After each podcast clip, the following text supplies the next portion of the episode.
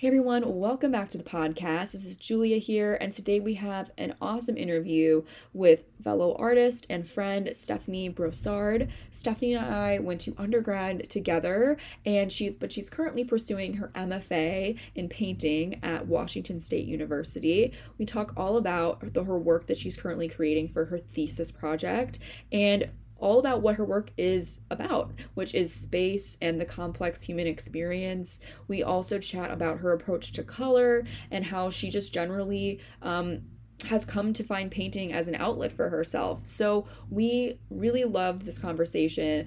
And we really appreciate Stephanie coming on the show because we actually had her on before and had a whole other episode that we had recorded. But I had an old janky computer that I have since now upgraded, but it crashed and I lost our first episode, which is so sad, but we love this conversation just as much. So, thank you, Stephanie, for taking the time to come back on and chat with us. We really enjoyed it. Um, we'll have you on a hundred more times because you're so fun to talk to. And I know you guys are all going to love this conversation. So, without further ado, here is our interview with Stephanie. Stephanie, what is new since we last spoke? A lot. I'm making a thesis and I've decided to make seven really large paintings in the span of like two and a half months. So oh, wow. I'm I'm working on like three six foot by five foot paintings and then one six foot by four foot paintings. Oh my god. I just made two 50 by 50 inch paintings and then one 50 by 68 inch painting oh for my, my thesis. And awesome. I have my show in March. So I have to hang it up in March. Okay, yeah, that's, that's soon. No pressure. yeah, yeah. I, I don't have to hang it up till the end of March. So I I mean, I'm the crazy one who decided like I wasn't satisfied with any of the you know 50 paintings I've already made since being here. So yeah. I'm deciding to make all new work. I think it's the the painter's dilemma where you're never quite satisfied exactly. with what you've mm-hmm. done and you always think you can do better. Yeah, I on top of that I have to write a thesis it's a lot. I also, in terms of graduating, I actually found out in my MFA program, they gave everyone the option of a third year so they could stay an extra year because of COVID, which is great. But I didn't want to do that because I've been in a long distance relationship for about 2 mm-hmm. years and I went straight to my master's degree after my bachelor's degree so I'm pretty ready to just be done with school and to, you know, be in real life. So I actually ended up with a solo show because everyone else in my cohort decided to take the third year. And That's the awesome. show is in a museum yeah. next to the school. So I get a solo museum show for my MFA show, which is pretty cool. You'll have to live stream it for us so we can be there. oh my god. Yeah, absolutely. I I'm definitely gonna do some recording and, and talk about it. But yeah. I'm pretty excited, but I have a lot I have to do until that point. So I can't be quite excited yet. Do you feel like there's extra pressure because it's just you? Is that kind of also a part of it? Yeah. yes yeah, it's definitely. I mean, it's good. I I I thrive under this mm-hmm. pressure and having that deadline because it's forcing me to paint literally every day. Mm-hmm. Like yesterday, I painted from about 10 a.m. until 11 p.m. wow. Um, and I worked on half of a six foot by five foot painting the entire day so it's it's good. I have only really been working since halfway through January. So I've already pretty much finished about 3 of the 7. I feel like I'm on track. I still have a lot of painting to do, so I'm I'm trying not to get stressed out and be like if I just plug away every day, it'll come to fruition. yeah. It will. Is this the paintings that are going to be in your thesis the ones you've been like teasing a little bit on Instagram recently? Are those yeah. the ones? Well, I have to say I love them. I, I was going to say that to you. I, I'm obsessed with them. And I really do think that they I don't know, like I really think you are definitely like taking it up a notch with like the, the how big mm-hmm. they are and I don't know what it is like I love how you're overlaying and then like reflecting is that correct like you mm-hmm. kind of yeah. so one thing i should say i mean i'll let you explain your work obviously we'll get into that some more but like how you are so into like layering compositions it, as a part of your Mm-hmm. practice. It, I mean, I mean, correct me if I'm wrong, but that's what it seems like to Oh me. no, that's totally it. yeah. Nailed it. yeah. So I kind of had a a moment over so over the winter break. I went back to my hometown and I just needed to get away from the studio and get away from painting for a little bit because I definitely get in my head about what I'm doing. I so over the past year and a half throughout my journey in grad school, I have been kind of just winging my compositions. Mm-hmm. So I started out making collages and then painting from those collages. But a lot of the like content within those was super hyper personal and things that related directly to my life. So there was kind of a barrier between like how someone could enter the work because of how hyper personal it was. Yeah. I kind of transitioned into making these paintings of I was like appropriating classical painters and I was appropriating like Picasso and then I was overlaying that with my own imagery and like I made these paintings that were the size of my bed and my partner on top of me in that bed. And then I was thinking a lot about like landscape and space and that's kind of where I found myself is I've been I've been taking my own images and then painting the spaces that I've been to on road trips I go on with my partner. And then I was overlaying images of us on top of that space. Um, for instance, like, and you could see the space through the figure because I was just outlining the figure using line. But through all of that, I wasn't, I was kind of just winging it in terms of like, oh, I'll put the space and then I'll see how I want to put the figure on top of that space. And for these images that I'm working on now, I actually, because I have so little time to work on it and I don't have as much time to to play around, I actually composed all of these images I'm working on on Photoshop, and then I've been projecting those images onto my canvas, and then working on them based off of that image that I've already pre-constructed. And so I think I've learned my lesson in that it's it's good to plan sometimes, and that it's really good to mess around with things in a digital sphere prior to like just directly painting. And I Mhm. think that there's this like stigma in painting around like, oh, it has to be pure. You have Mhm. to you have to just like draw it from a photo or from Mhm. life and the moment you bring in like the digital aspects of it for some painters definitely not all of them it gets to be it, it's almost like almost a mixed media or something. yeah, Yeah. and it's not about that for me Yeah, and I think just from someone who came from fine art to digital art and fine art back again, there's Mhm. almost like this stigma or like this judginess or pressure in the art community that you're cheating. Yeah. Like if you're gonna go to your iPad first and sketch it out, that you're like cutting corners or projecting it. Just even that, and I can say at one point in my life, I used to, I was a judge. Um, I was like, oh, they actually can't draw it freehand. They actually project it and trace it. Mhm. But I was like, no, that's just like a tool. It's a resource. It's yes and and that's what I think everyone needs to learn to shape things like art is art. Like it, there's no rules. That's the thing. Mhm. Who cares if someone takes um, a photo and then drops it into Photoshop and pushes up the threshold to create layers? If that helps them visualize it better, then good for them. Um, and I think that's. I think it's great that you've like discovered that and tapped into that resource and Mhm. figured out like it's work. It sounds like it's working for you and maybe helping you take your work to the next level and maybe it's helping time with that um, mm-hmm. i do have a question about the thesis part of it just knowing Mhm. that obviously as a painter and more of a visual person when you say you have to write a thesis like for those that aren't aware of like what that means like what does it mean to you and your project or your gallery uh, or exhibit um, Mm-hmm. to explain like is this thesis to explain what your exhibit's about or what you want people to take away from it i'd love to hear about even just your thoughts on like having to write about Yeah. it opposed to just letting people interpret interpret it Mm-hmm. Yeah. So it's honestly kind of amazing how much leeway they've actually given for this writing compared to what I was expecting. And so in actuality, it you would think like you hear the word thesis and you're like, "Oh, it must be like an explanation or I know that some people actually write poetry about their work. Some of it use it as cool. supplementation to their work.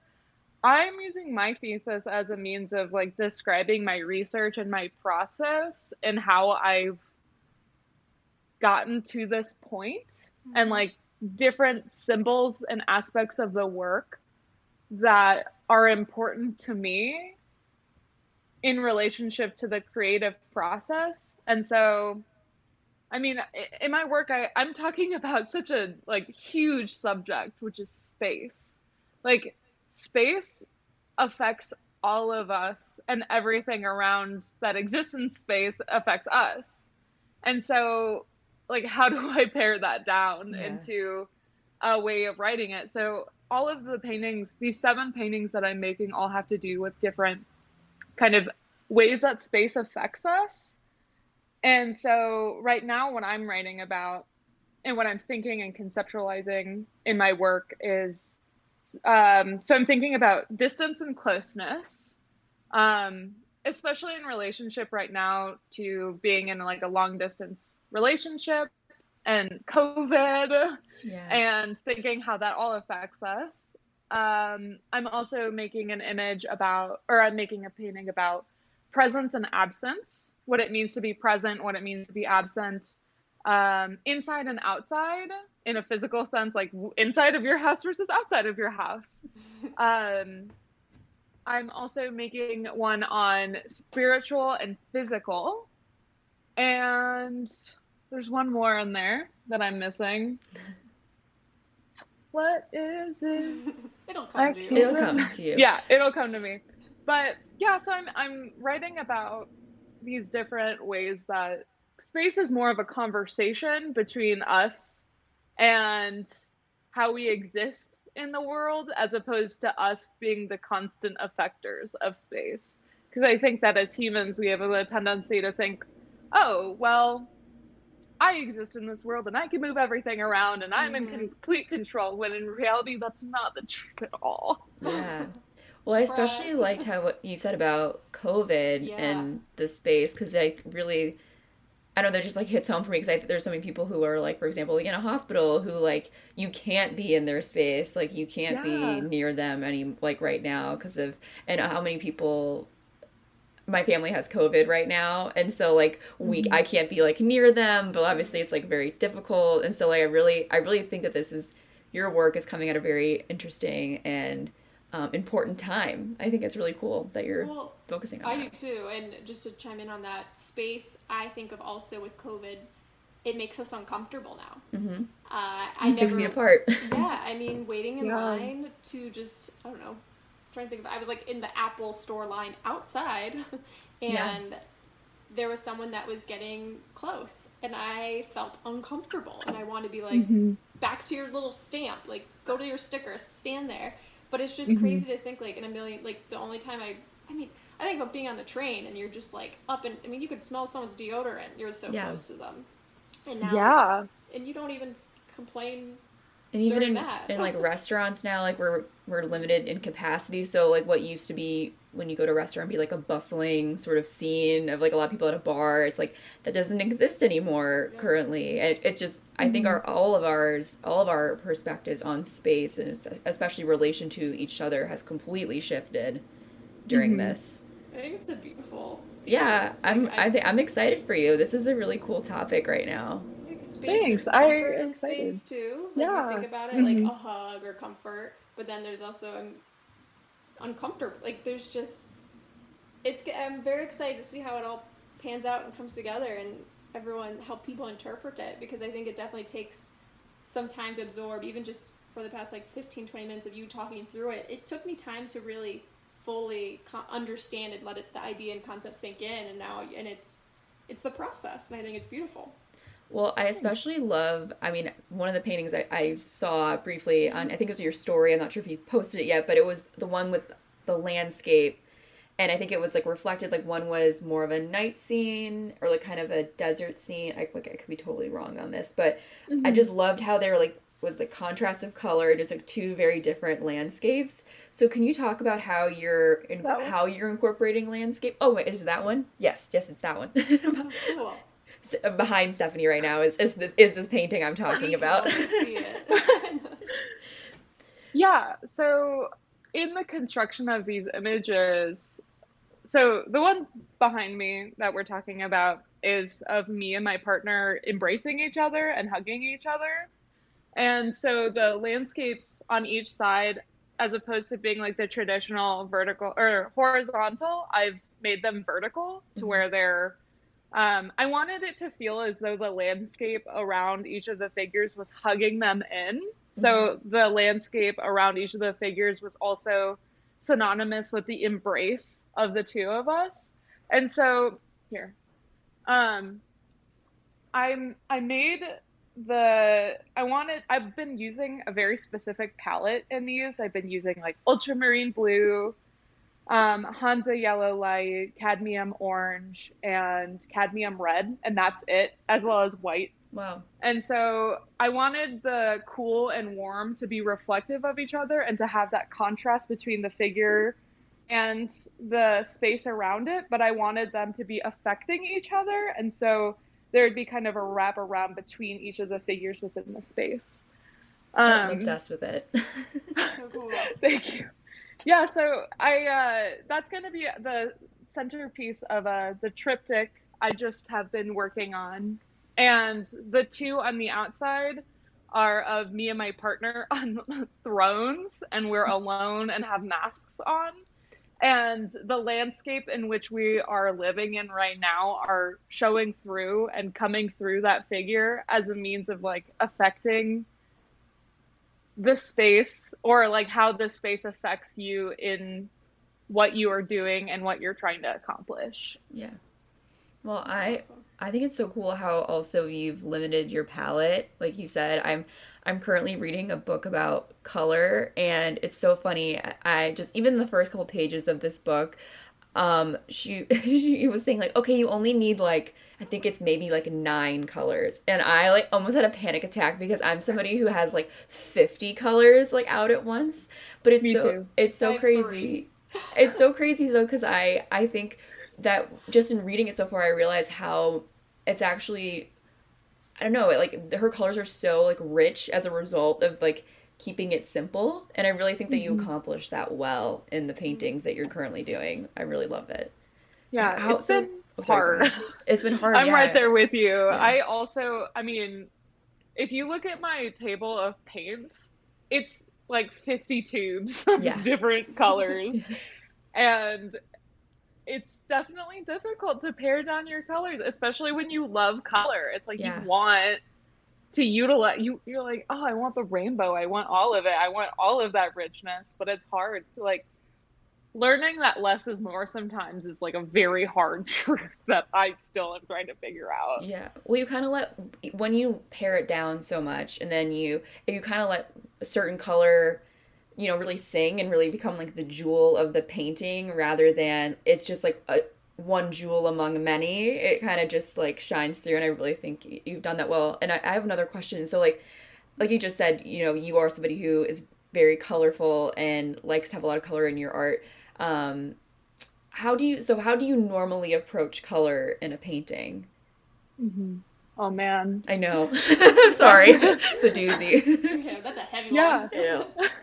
So I think that the way I'm approaching color right now is totally different than the way I, I used to approach color super intuitively. Yeah. I was just like, oh, I like this and this and I very I often just use complementary colors in a lot of the work that I do. And lately I've been pretty much just paring it down to primary colors. Mm. Um and I I've been using these colors specifically because I had this experience when I was driving back home from um, Thanksgiving. I saw the sun go down behind my car and the moon rise. And as the sun was reflecting into the landscape, there was this beautiful gradient that went from like that it was that traditional kind of sunset color, but toned yes. down, and it was really muted, and it was really, it had this really, it was just beautiful. And I took so many photos, and I decided that that was a sign from the universe, whatever you want to call it, that I needed to use these colors. And also as a means of kind of like reflecting on cycles. Mm-hmm. So this this thesis show is the end of me being in an institution. It's the end of me being in school, but it's also the beginning. So I was thinking about it in terms of like it's it may be becoming night, but that doesn't mean it's also becoming day soon. Right. And those same colors reflect each other. Yeah. So it has kind of the sunset, sun sunrise color scheme. Um, and so, in terms of, I honestly, a lot of times I just picked colors I really liked. Yeah. And now I'm trying to be more intentional and, um, you know, appropriate colors and steal colors that I like and use that in my work because if you see a palette you like, just take it. Use yeah. it. You'll use it differently. Yeah. What's your favorite three colors right now? Would you say? Oh Actually, man. you don't have to limit to three. I would say just what are your top favorite colors that your go-to currently in your work? Mm. If you have them. right now, ultramarine blue. I love ultramarine I love blue right now. Um, especially when you put a little white in it and it becomes this kind of like really beautiful indigo. Love me some yellow mm-hmm. ochre. Mm-hmm. And then cadmium orange. I think it's interesting how like the limitations that you've given yourself with color have kind of set forth like a whole new body of work that I feel like mm-hmm. is really like also very clear in its um message too. Like I don't know if that makes sense. Like the like the mm-hmm. paring down of the colors like makes the message clearer. Yeah, absolutely. Do you find that the case to be the case for you or yeah, I think also limiting my palette has also made me realize how important grays are. Yes.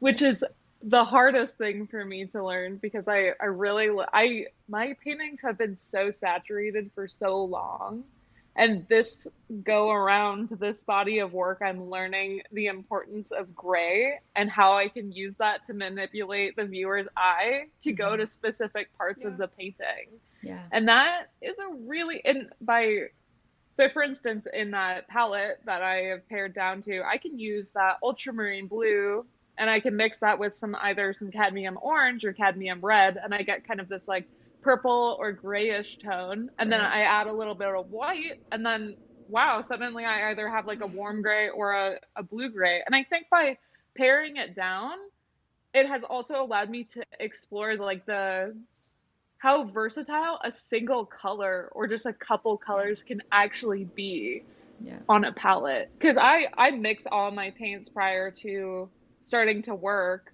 and I have this huge glass palette that I use and I I used to only use really half of it and now that I've pared it down I actually am able to like use the entire palette and and mix all of that color. Yeah.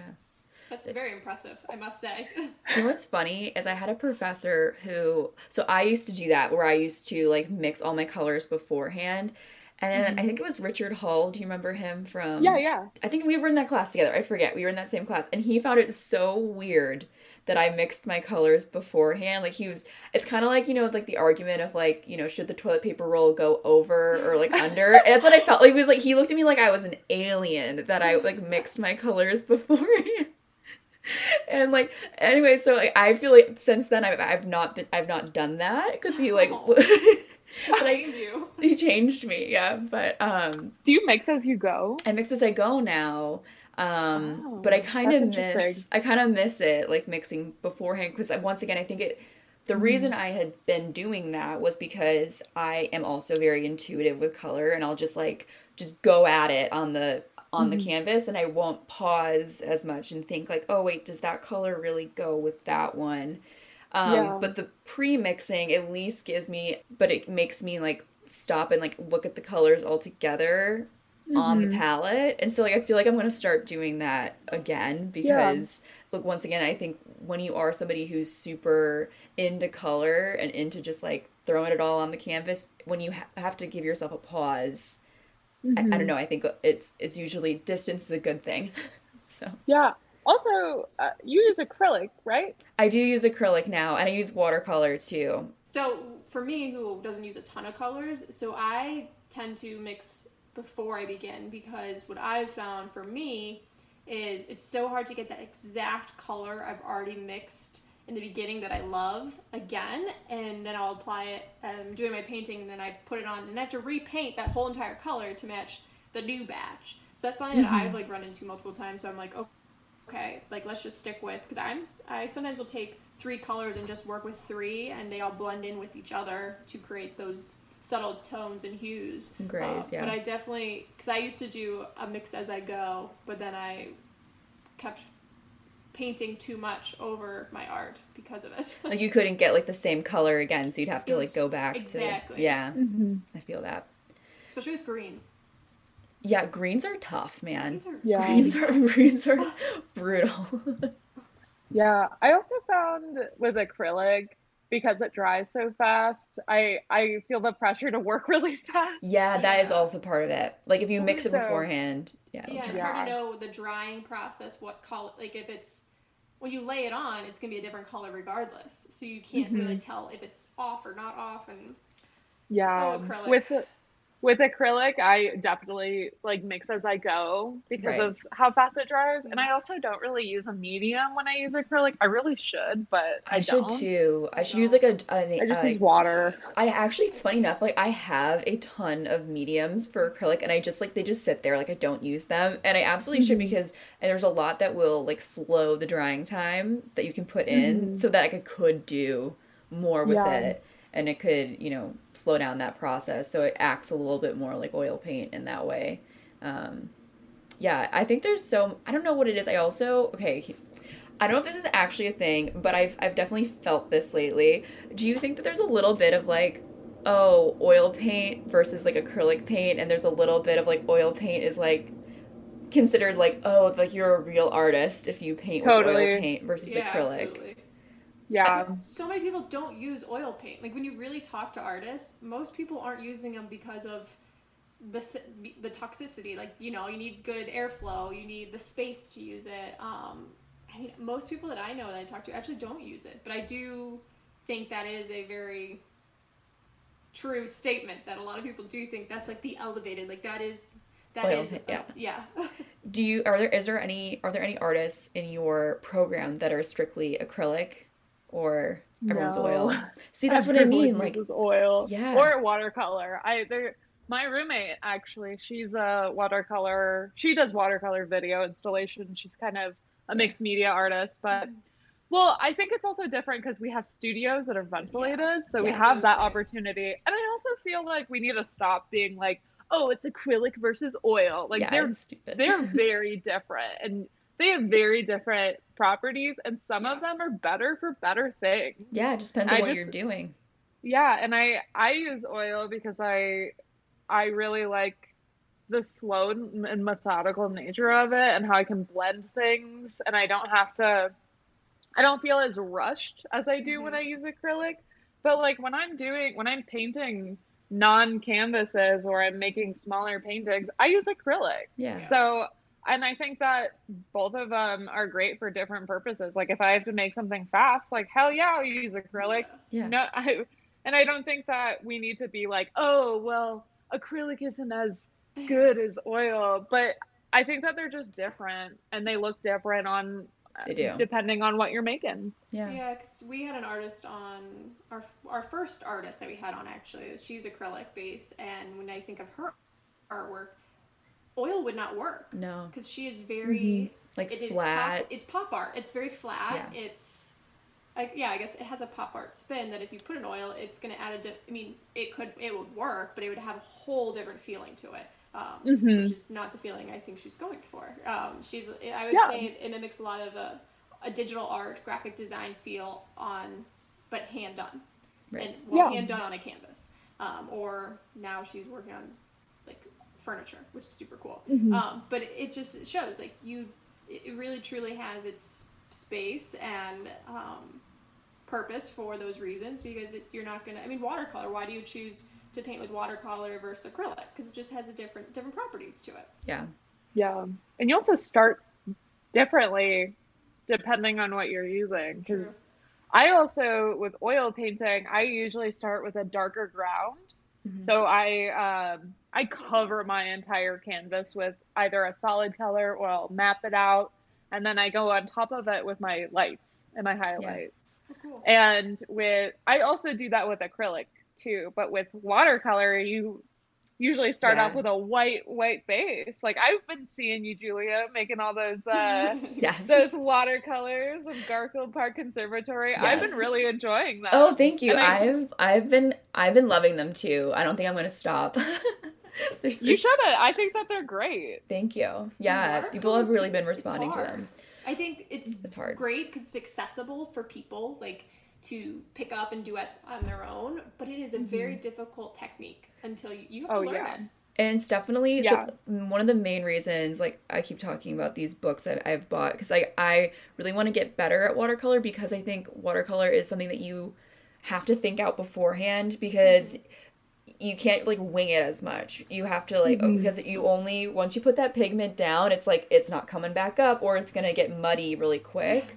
So yeah. it's it has a mind of its own. It has a mind of its own, and there's definitely a lot of like nuance that you have to accomplish in it, which I definitely feel like I enjoy going back and forth between watercolor and acrylic. I mean, they they act they act very differently. I mean, they both dry quickly, but act so differently. One you can just like cover it up so easily Mm-hmm. But so, but it makes me when I go from watercolor back to acrylic appreciate like okay like let's actually think this out beforehand you know like what colors are we to have pop here um I actually so speaking of like another like you know toilet paper over toilet paper under kind of arguments like some people are like love the idea of a blank canvas and starting blank other people I'm one in the camp of you know when I'm using acrylic covering it first because I, I don't know mm-hmm. what it is about a blank canvas, but it terrifies yeah, me.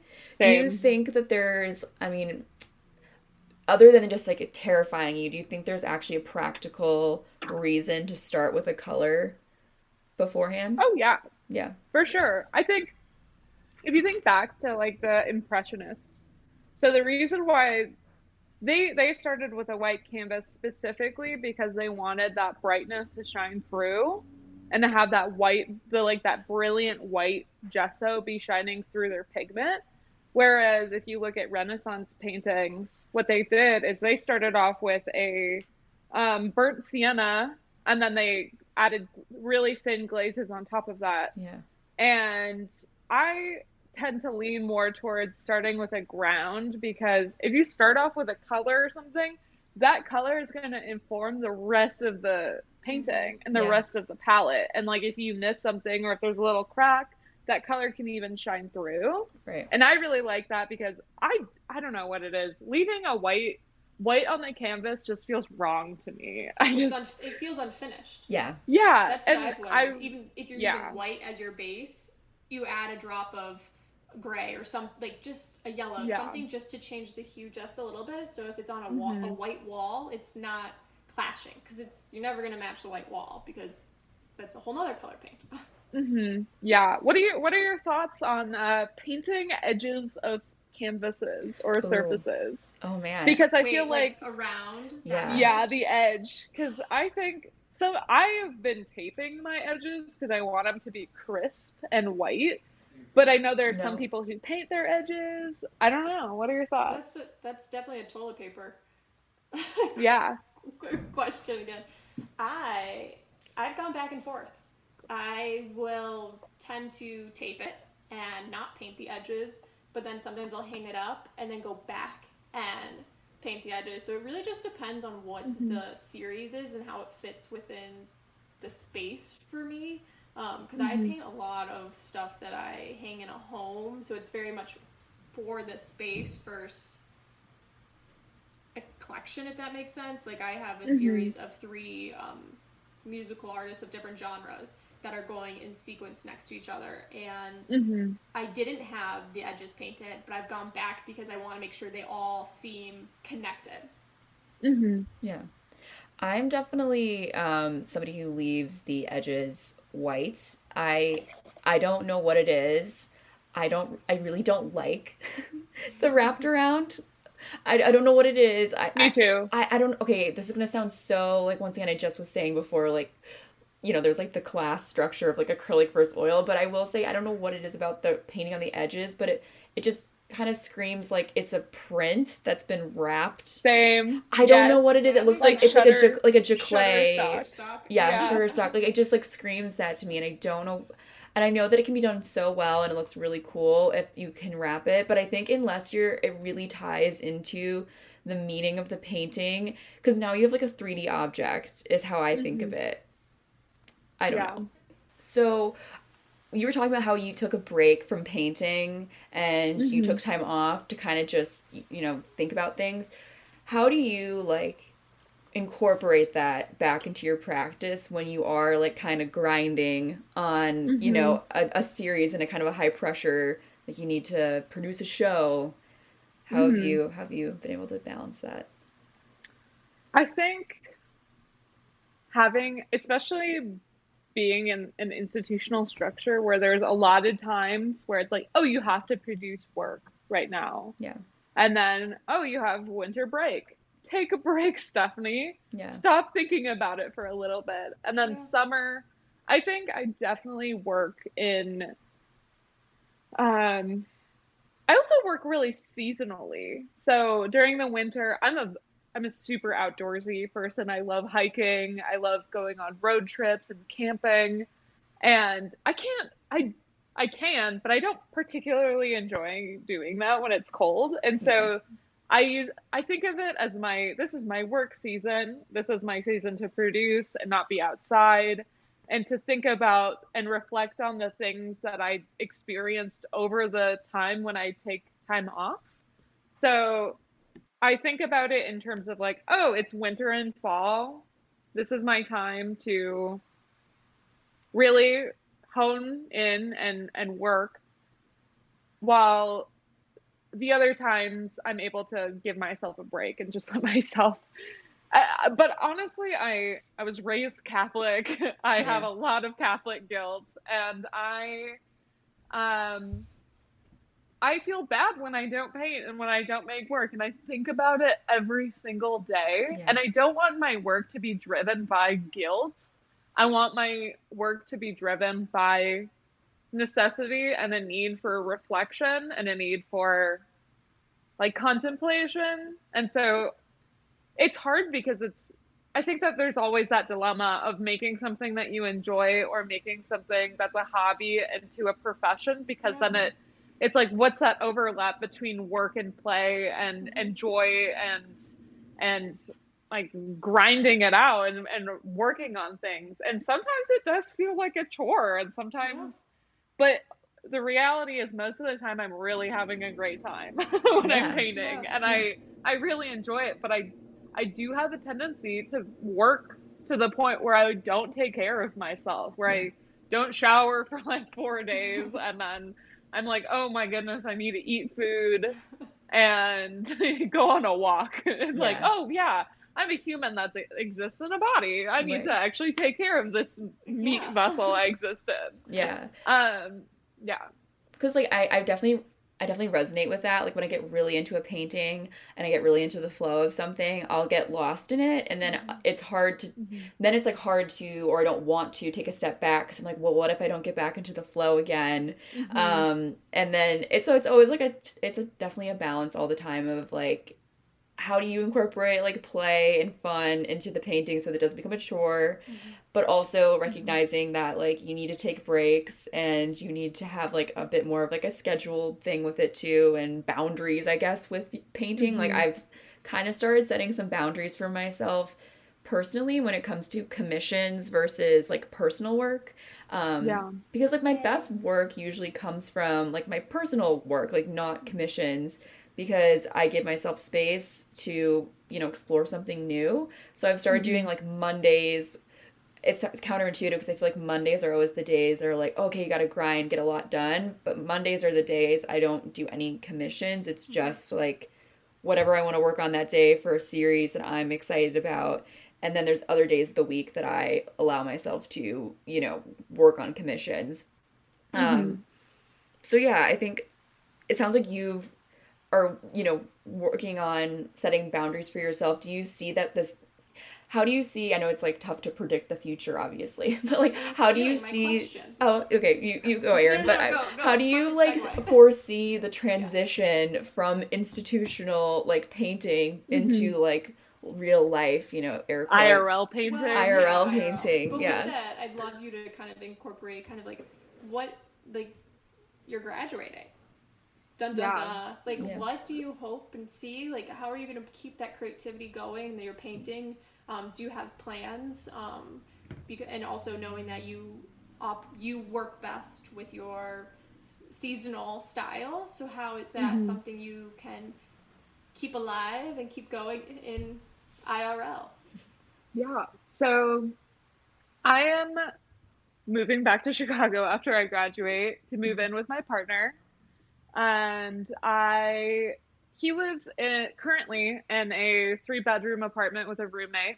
And so his roommate is actually planning on moving in with his girlfriend uh, in the in August. So there'll be an extra room, which I'm going to uh, co-opt into be a makeshift studio space while I figure my life out. Mm. I plan on getting a job. So I think when I move back to Chicago, my whole MO is going to be giving myself designated hours for applying to jobs and getting that day job going and figuring out ways of making money with, and figuring out uh, different platforms for selling my work on and applying to shows. So I'm going to have a pretty strict schedule actually once I graduate. I'll probably take it like a couple weeks off to decompress after yes. making these really big paintings just for just cuz Stephanie love yourself. Yeah. Um Stephanie love but, yourself weeks. Yeah. yes, exactly. Uh and I think that I'm going to reach out to a bunch of people back in Chicago that I am friends with and are in the art world, quote unquote, to try and figure out where my place will be in that reality. Honestly, it's it's pretty intimidating because there is a safety to being in school. There yeah. is a safety yeah. to existing in a place where you can fuck up and like yeah. it's going to be fine.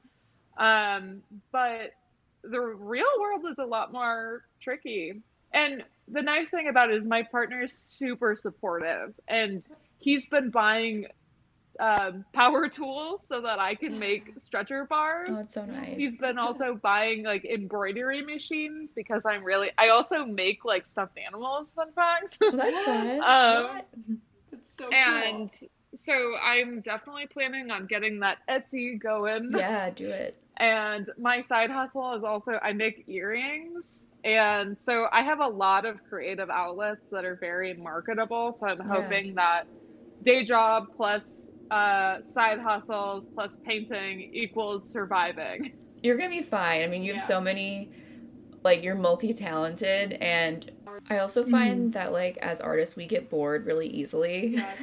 so like I, I feel like when you yeah. you'll be able to like when you can mix it up like the way you're talking about i think guilty do you feel excited about actually having a lot of different things to do yeah or, well yeah. okay here's the here's the real secret don't tell anyone um i definitely make my earrings during zoom meetings or like during my class yeah because i i thrive under multitasking and so i can be engaged and listen and participate while also doing something with my hands really helps.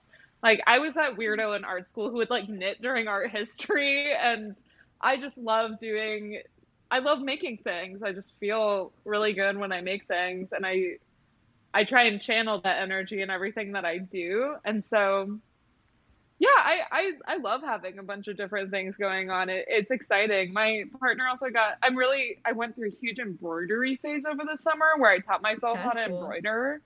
and I was like embroidering paintings. And I, um, my partner got a embroidery machine because we collect patches. Oh, cool. And so we're gonna start making patches when I go over there, and so that'll be another side hustle. We're kind of we're actually thinking about like making a shop for the both yeah. of us based off of all the different things that we make and kind of figuring out what our brand is and how we want to use that as a means of creating you know that's a salary for ourselves that's so exciting and it's cool that you have someone to do that with too yeah. but i think it's exciting i mean like i i think creative people like like the the possibilities are endless because it's not like mm-hmm.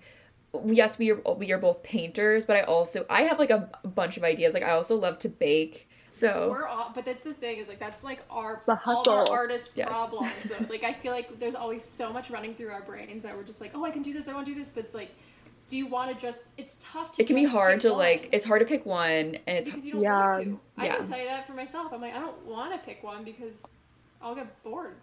Yeah. yeah. to be honest, I'll get bored if I just pick one. Um, it's tough. It's I'm tough surprised. being so talented. Julia, yeah. I'm surprised I'm not bored with painting. Honestly, like Me? Yeah. I I've gone through so many phases in my life where I was like, oh, I was real. I, as a kid, I wanted to have like a cupcake truck, or like yeah. I wanted to. Yeah, I know. There's just so many different ideas and things, and I somehow landed on painting. And frankly, I'm really impressed and surprised I've not gotten bored of painting. I am surprised. You, I, I totally agree with you. I am also very surprised by that. But I think there's something about painting that it kind of is yeah. like the well I dip. I keep dipping into to like stoke my creativity in a weird way. Yeah. Like I don't know what it is about it, but it's like I the more I paint, the more creative I feel versus like drained from it. It's yeah. like the base. Yeah. I feel yeah. like the painting is the base. Like you need it all the like you need it, but then you supplement in other areas if that makes sense. Mm-hmm. To feel yeah. like because you're not going to get bored of that, but your other things that you do outside of painting because it's not you do every minute of the day. Well, some of us. I think Stephanie, right now you might be doing it every minute of the day. But like you know, you your passion like I think that it goes back to the whole play of the balance of work but loving what you work, but still, you know, you still need boundaries. And I think a lot of people have witnessed this, experienced this during COVID, is with everyone working from home right now, there's no boundaries of like, I have to go home and leave my desk. Um, sure, mm-hmm. it's a little bit mm-hmm. more in the corporate world um, because they have those set hours, but I think it's just giving those boundaries. And I was going somewhere with this, and I just completely drew a huge. Blank. No, yeah, I I, I feel like you, you, landed. You landed. Okay, you landed. I know where you're. I know where you were going with that, and it made sense to me. It's like w- because we are so multi talented, it's easy to just like continue to work and work yes. and work and like just be creative all the time. But it's like you enjoy it because you enjoy it. Yeah, mm-hmm. yeah. Yeah, it's also having a being in a relationship. That's another thing I'm a little concerned about moving to Chicago and with my partner because I mean, we're both doing our things right now. Right. And then we're going to combine and being in a relationship, especially with him, we can get sucked into our own little vortex. Yeah. And making sure also we set boundaries for ourselves so we have time to create and we just don't fall into a pit of watching movies and eating fried rice all the time because that can totally happen. Yes. It is great. Is your is your partner also? I mean, it sounds like he's a creative person, but is he also an artist, or what does he do as a mm-hmm. profession? So he's in the film industry. Okay. He's a he's a grip or a gaffer. Yeah, he yeah. works in uh, like lighting and setting things up, and um, he does a lot of manual labor for film sets, and so it's uh, very uh, gig based he yeah, like he a... works TV. So he did like Fargo. He worked on okay. um, so like a, a, bunch of different shows. Long yeah, days. but yes, super long days. But the thing is, it's like when he's working, it's long days. I don't see him at all. Mm-hmm. But when he isn't working, he's like really not. He's there all the time. Yeah, he's yeah. not mm-hmm. working, mm-hmm. and he's not getting paid because it's based off of the show you're on. Exactly. Because it's COVID. Yeah, and COVID has like pretty much stopped all a lot of the filming that's going on. And when he was working, they were testing him three times a week. And if anyone tested positive, it was game over. Yeah. And so it's just tricky. And so it's a it's a weird balancing act. And so he's also kind of going a little stir crazy right now because it's like the outlet in which he uses to help create in this really hyper create like collaborative medium isn't active right now so he's trying yeah. to figure out different ways of supplementing and like putting that energy into something So he he has a film production company that mm-hmm. he started with his friend and they are figuring out like making short skits right now and just trying to get the ball ro- rolling and keep creating because unlike our mediums where it takes us to make that yeah. like mm-hmm. you can't just do that with film you no. need more people no. you need yeah. you need more hands on deck and it's They're a quick pace too oh yeah it's like you yeah, only have a certain amount of time on a set that you've been like you've paid to be there and like you know the money yeah. time is money kind of thing so it's like you got to be that's quick true. and yeah that's just not my that's not my mo it's just yeah like well, so i was gonna get at is like it kind of sounds like you guys are like different you aren't like exactly the same so i think you guys will probably be fine mm-hmm. like yeah uh, I know, well, my boyfriend is not creative in like the traditional sense. Like he's, but like I mean, he's like creative in other ways. But he's he's like in property management. But I think we actually do mm-hmm. better because of that because we work differently. Yeah. Um, so that when we come together, a it just makes things more interesting, and we all also aren't like all up in each other's business. Like I have a different yeah. way of like wanting to be That's alone so and do my own thing. Um, so I feel like mm-hmm. I think you'll be good. I think it'll work well. It sounds like yeah, and I together. live with a lawyer, yeah. so it couldn't be any more opposite. So. Yeah, you, yeah, you live oh, with a yeah.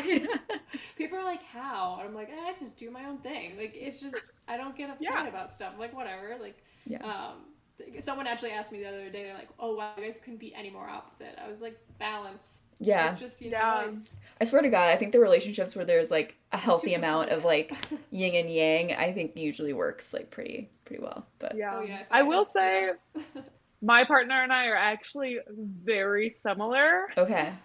We're actually like a little too much like each other sometimes to the point where I think we see the problems. Well, I think we see what we don't like in ourselves and the other person at times. And so we kind of get on each other about that. And I think we have been learning to work through that because we're both like kind of hyper perfectionists and we like things a certain way and mm-hmm. when the other person doesn't like it exactly the way we like it we get frustrated about that and so yeah. we're learning the art of compromise the art of compromise yeah i think i could have a whole i we could have a whole episode or we should have a whole episode sometime about like like being a creative person and like living with balancing somebody else you know like balancing a relationship yeah. when you're creative and like how that how that all works because i think a lot of people like i mean i think you're lucky in a lot of ways that you have somebody who like can really relate to what you're yeah. doing but it can also be hard like because maybe you get competitive with each other about things or like they sometimes you just want them to say like oh it looks great sweetie and like leave it alone yeah, versus exactly like... instead of like critiquing it. Yeah, it's like I don't want I don't... you to critique it. Just tell me it looks good, and we'll leave it there. Um, and like versus sometimes it's nice because like when I show like my boyfriend Kirk something, he's like looks good to me. You know, like it doesn't. he can't like go uh-huh. to that level with me, and then sometimes I want him to. So it's all about like you know balancing it, but. Yeah. Um, and there's yeah. just a, like a very specific language I think that is found in talking about painting, and when you're not necessarily privy to that language, then you're like, yeah, you sound like you start you to sound, say? you start to sound. Even sometimes I hear myself, I'm like, I sound so pretentious right now. I don't know. I also I, I follow this all these memes on Instagram of like how like antiquated like painting can feel sometimes, like compared mm-hmm. to other creative mediums. But I definitely think there's something to it that we all can't explain but like we said before it's like the well we dip into to stay creative and i also think it just like brings like the hand the like how much we like you said infuse ourselves into it by just like the personal touch and yeah. uniqueness. It's an experience. Yeah. Like art is an experience. I just read this um i read the first two chapters of this book called uh, against interpretation by susan sontag and the, she makes some pretty bold statements, and a lot of it I don't agree with. But it was made, it was written during the '60s, and what she's essentially saying is that we need to stop just thinking about art as content yeah. or context, and it's like you you're not you're not looking at the art as a means of just interpreting it and distilling it into mm-hmm. the message you're trying to get across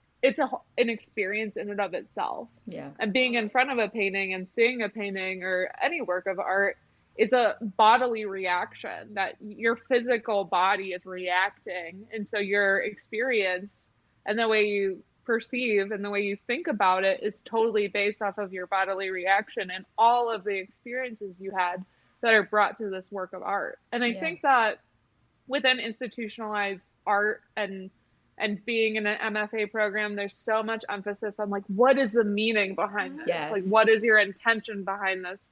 And it's it's not just about that. It's also about the formality and like the like the development of what you're trying to do. And I think so much of that gets lost a lot of times. I do think it's important to have honestly like formal skills when it comes to painting. Yeah. I think that's really important. And I think all that practice you know, only helps to contribute and elevate the work that you're experiencing. Yeah. And I also think that in speaking about the bodily reaction, as we said, like unfortunately a lot of art like a lot of my work just exists online currently.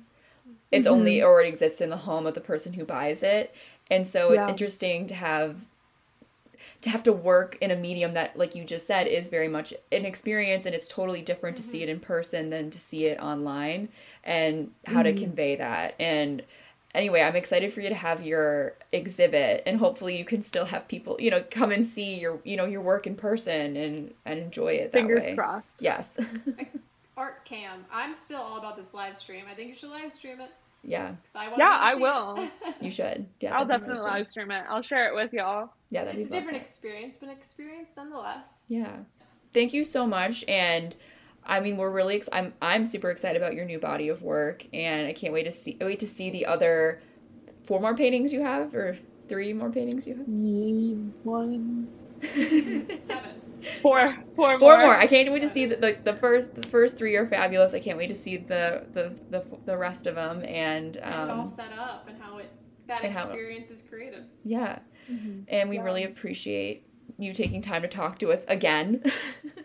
No, yeah, I'm happy to. I think we should have a follow up on living with a partner and being a creator. No, yes, I'd actually would love that. I would I love that. Gesso Girls plus Stephanie. Yeah, before oh, you go, yeah. please plug your social, your website, everything. All right, so you can find my work on Instagram at ss broussard b r o u s s a r d, and then you can also check out my work on my website, which is stephaniebroussard.net. Net.com was taken by a real estate agent in Louisiana. um, oh, but yeah, check me out.